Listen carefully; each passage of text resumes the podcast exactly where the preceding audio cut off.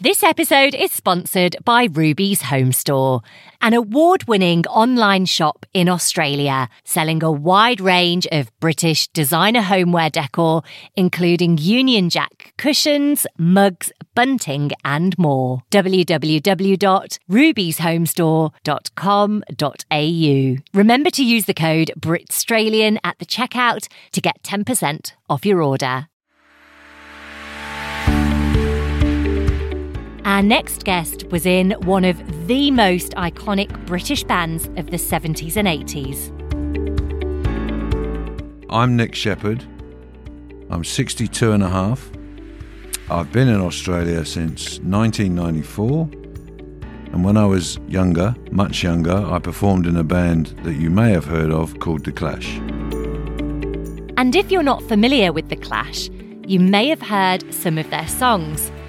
London's Calling, Rock the Casbah, and the one that I just can't say without singing the words Should I stay or should I go? And today I am a Britstralian. Well, actually, um, because I was brought up in Bristol, I'm actually a Bristolian. Bristolian Australian. There you go. I should remember that. For the past almost three decades, he's been living a much quieter life here in Australia. So, what brought you out to Perth then, Nick? My wife Vicky is Australian. I met her in London. We had two children, and I was getting quite frustrated with my career, if you like, because it's not really a career being a musician. It's really difficult you know, it's like snakes and ladders. You go up and you go back down and you start again. And, and that was getting a little bit tedious for me at, at the age of about 32. We talked about it and she said, well, why don't, you know, we could move to Australia. It just seemed like a really good idea to do it when the children were young. They were four and two, so they hadn't really established themselves as, as English, if you like. I knew a few people who had come here as kids at a later age and they struggled with their identity and the culture and things.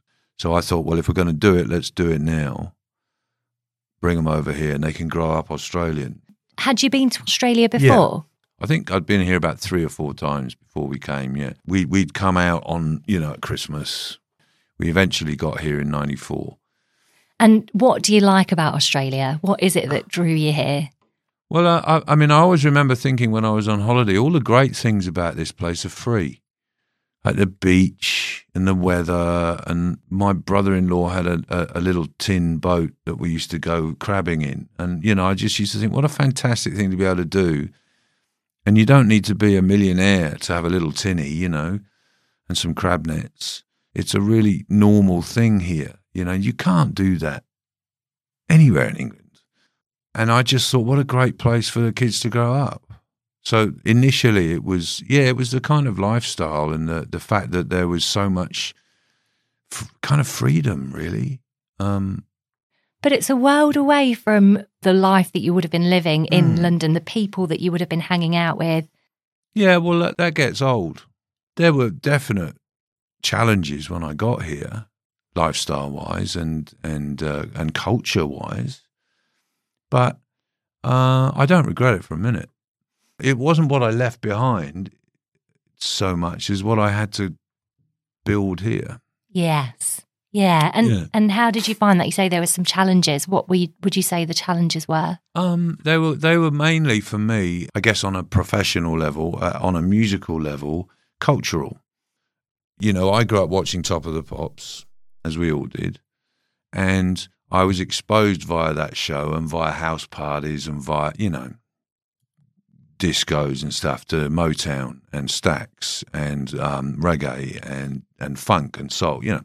And I don't play that stuff. You know, I play rock and roll music, basically. I'm a punk. But it informs what I do. And I found very quickly that it doesn't inform it certainly didn't inform the first musicians that I met here. So it took me a while to find people who I gelled with. I'm not talking about like new musical proficiency. I'm not talking about how good you are. I'm talking about what you grew up with. Mm. And that makes a big difference to, to the way you view things and the way Mm. you view, you know, music is a language. And if you're not speaking the same language with the drummer you're playing with, you're in trouble. And of course, things have changed now because back when I moved here, there wasn't the internet. Uh, in '94, this was a very, very isolated place. How often do you go back to the UK? I, I would say, I, I, on average, I've been back probably every two years, How long do you go back for? a couple of weeks, Yeah. Okay. two or three weeks. Uh, I can't, I, I can't really justify it for less than two weeks. That's enough for me. I'm, I mean, I, I I feel now when I go back, you know, I've been here for 28 years. I feel when I go back, most of the places I go to, I feel a bit like a ghost. You know, I don't really fit in anymore. And I'm not going on a holiday. I'm going back to where I used to live and work. Yeah, it's lovely, but you know, I've got a full life here. You know, I I, I work, I play music, I DJ, I you know, I have a, a, a busy full life, and so when I go back, I feel a bit out of sorts in a way. I don't really have much to do with it anymore. And my friends, when I go back, people I know there are working. They've got a busy life, so they can't stop and you know hang. My favourite thing to do when I go back is go to Wales, which is where we had a cottage and uh, we used to go there every weekend. So my favourite place to go is there because there, nothing's changed there. It's the countryside. So I don't feel lost, if you like. I don't feel like a ghost there. I feel really grounded there. London has changed so much. The pub I used to go to was the first place I ever saw CCTV cameras. They were in the toilets to stop the drug deals. It was as rough as guts. I mean, but it was a great pub. You got like, you know, landed gentry looking for drugs, dealers selling them drugs, and everybody in between, like guys off the market, you know, um, uh, dustmen, uh, and and you know, dissolute people like me, lots of lots of musicians, you know, um, just having a great time in this smoky Irish pub called the Earl of Warwick, and it's not even called the Earl of Warwick now. I think it's now called the Warwick, and it's all shabby chic and guys with neck tattoos making Pimm's for uh, yummy mummies. You know, it's Yeah. changed like you wouldn't believe. So I sat in there, and again, you know, I just thought, I don't belong here anymore. You know, So you don't miss it. what you miss, I think, is memories. You know, like you you Mm. miss. I mean, you know, uh, but I guess because you've moved physically from somewhere, there's a a line, a delineation. Whereas uh, my friends who live in Bristol and have lived there since they were, you know, a kid, they don't have that. It's there's there's no there's no cutoff point. Like when I go back uh, and I walk into the local, it's like I've never been away for some of them. They don't really see that. They don't see that line, whereas I do, obviously, because I'm not there. So I miss. Yeah, I guess I miss my past, you know. Mm. But but I go back and it's not there, so I, I'm cool with that. You know, I, I've come to realize what's going on now. Even after I went back after two years being here, and I was like, Jesus, it's changed. You know? Mm. Yeah. But it wasn't really it that had changed at that time. It was me. Mm. So um, yeah, yeah. I, I, no, I don't miss it. No. So could you tell me how did you end up being in the Clash? Well, I obviously I'm a guitar player, and I was in a, a punk rock band in the seventies called the Cortinas when I was seventeen. Carried on playing music, and eventually was told by a uh, my girlfriend's best friend, actually, girlfriend at the time, that the Clash were auditioning for a new guitar player. So I and I was like, oh, I don't want to do that. Uh, I'm I'm too busy. I had I had loads of things on the go, and then I organised a rehearsal for one of the bands I was in, and no one turned up. And I thought, sod this. I'm fed up with organising everything. I'm going to go and try and join the Clash, and then I won't have to organise anything. They'll, it'll be organised for me, and it'll be easy.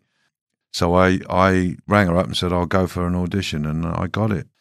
Yeah, it was hard work, um, but at the same time, it was an incredible experience, um, uh, which lasted for two years. Uh, So you joined later on. So the Clash Yeah. already existed, and then you joined. Yeah, they they had been playing since about 1976, and um, to be fair, I wasn't an equal member. I was paid by them to do a job. They sacked their guitar player. He wrote the music. Joe Strummer would have wrote the words, but yeah, So I've read that Joe Strummer was a massive icon in the early 80s. He was known for being quite political and quite outspoken. What was he like to work with?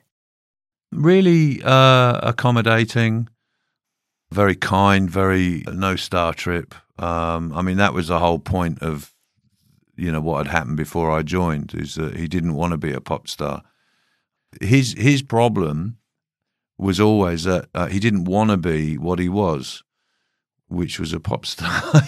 you know, which was a very successful uh, band. You know, and the, the lead guy in a very successful band. And by sacking, you know, his main songwriting partner, he became the figurehead for that band, the sole figurehead, and that made it very difficult for him. It gave him a lot of there were a lot of contradictions that he didn't like, but they, he didn't take them out on us.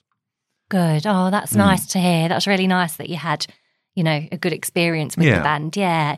And um, did you keep in touch with Joe and the others after the band broke up? Yeah, sporadically. Yeah. He interestingly came to Perth for one of the big day outs, I think the year before he passed away, and stayed on and we hung out and it was really nice.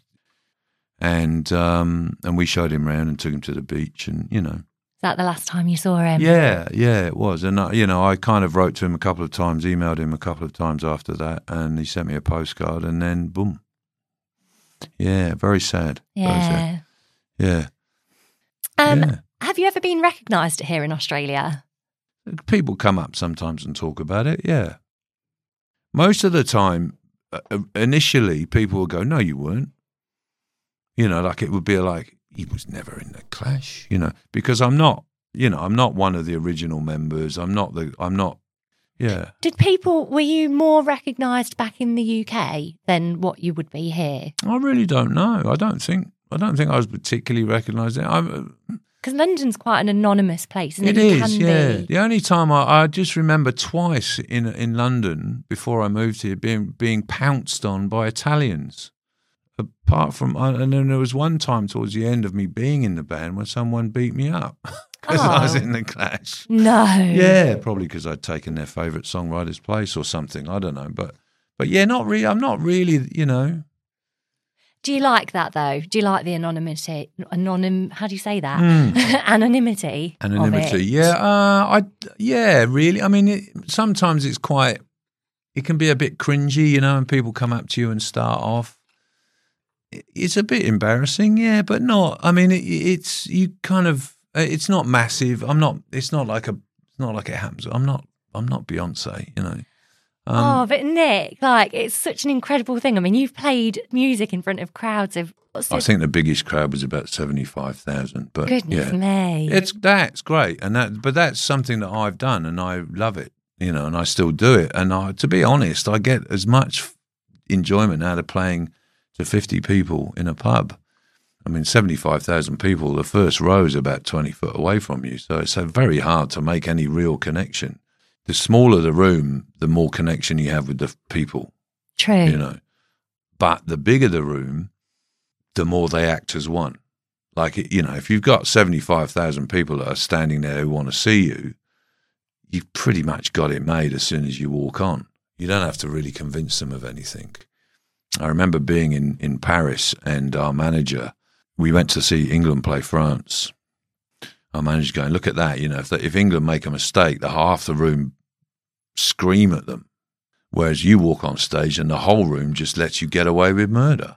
As soon as you walk on, he's like, yeah, you know, so. What does that feel like?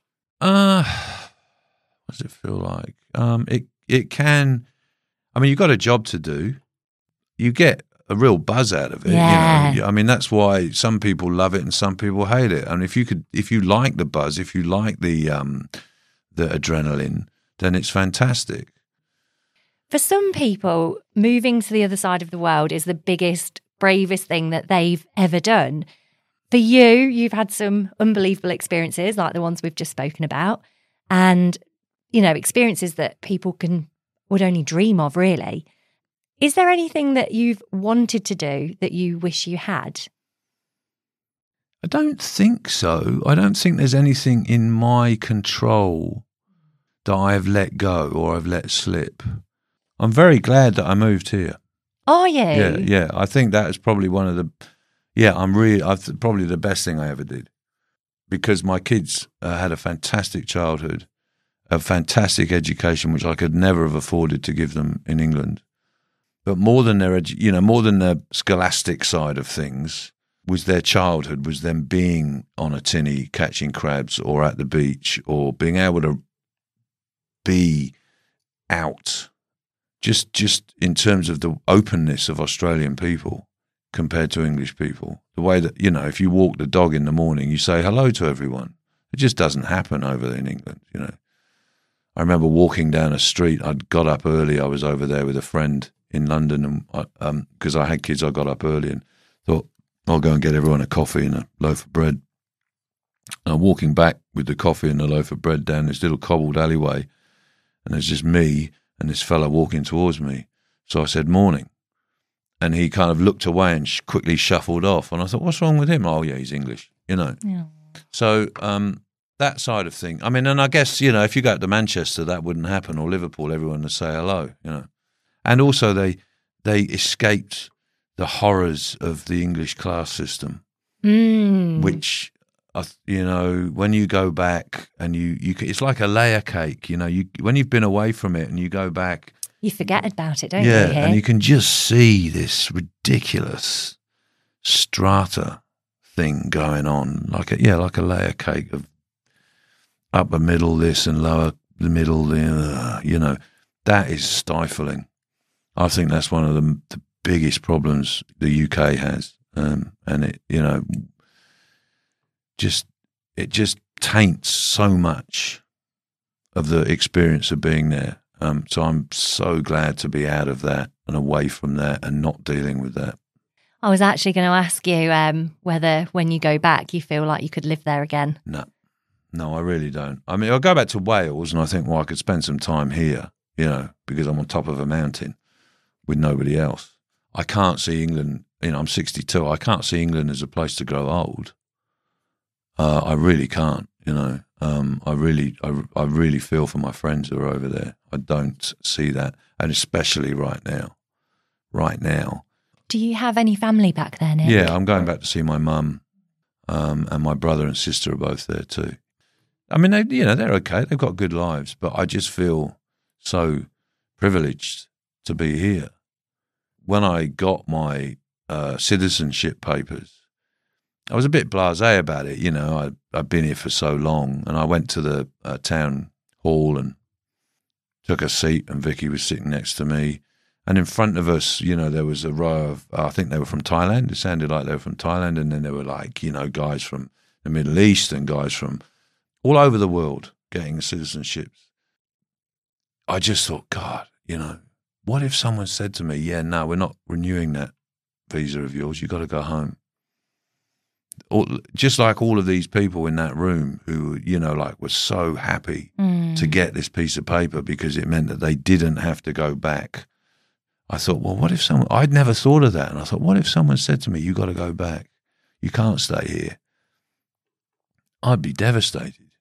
I really, I really would. You know, I, I feel as much of an economic refugee as they are, you know, as anybody that comes here. I, I think I've escaped and have a better life. I don't see much difference, really, uh, other than I wasn't in physical danger. The opportunities that I've been afforded here have been amazing. Yeah, like, you know, what I do here for a coin is I have a shop called Elroy Clothing. We looked around and went, oh, there's nothing like that. Where am I going to buy my clothes? Oh, I'm not. Okay, well, I'll open a shop. Then I won't have to. And I think that is the thing. That's what's interesting about immigrants, and that's what we are, is that you bring something. And that's what's important about this country, as it's a country of immigrants.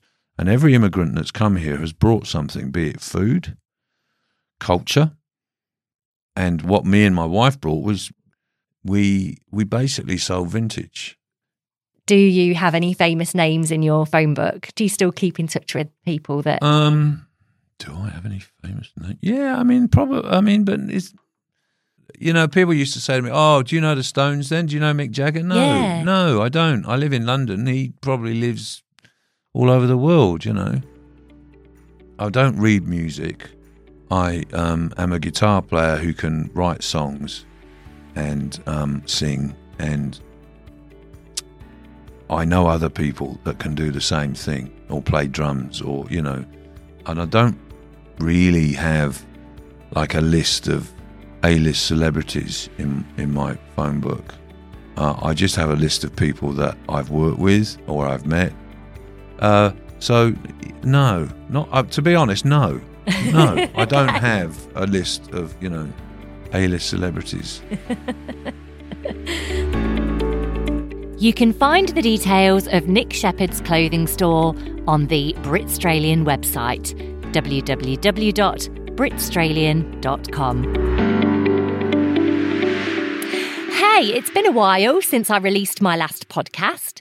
I've been busy with my new baby, and according to our community on Facebook, he is a baby Britstralian. But what do you think? Do you need to be born in the UK to be a Britstralian? Find us on Facebook and Instagram to join the conversations. When you live abroad, there's something comforting about having a little piece of home. Ruby's Home Store is a delightful, eclectic British and Australian designer homeware store who offer quirky decor and beautiful gifts.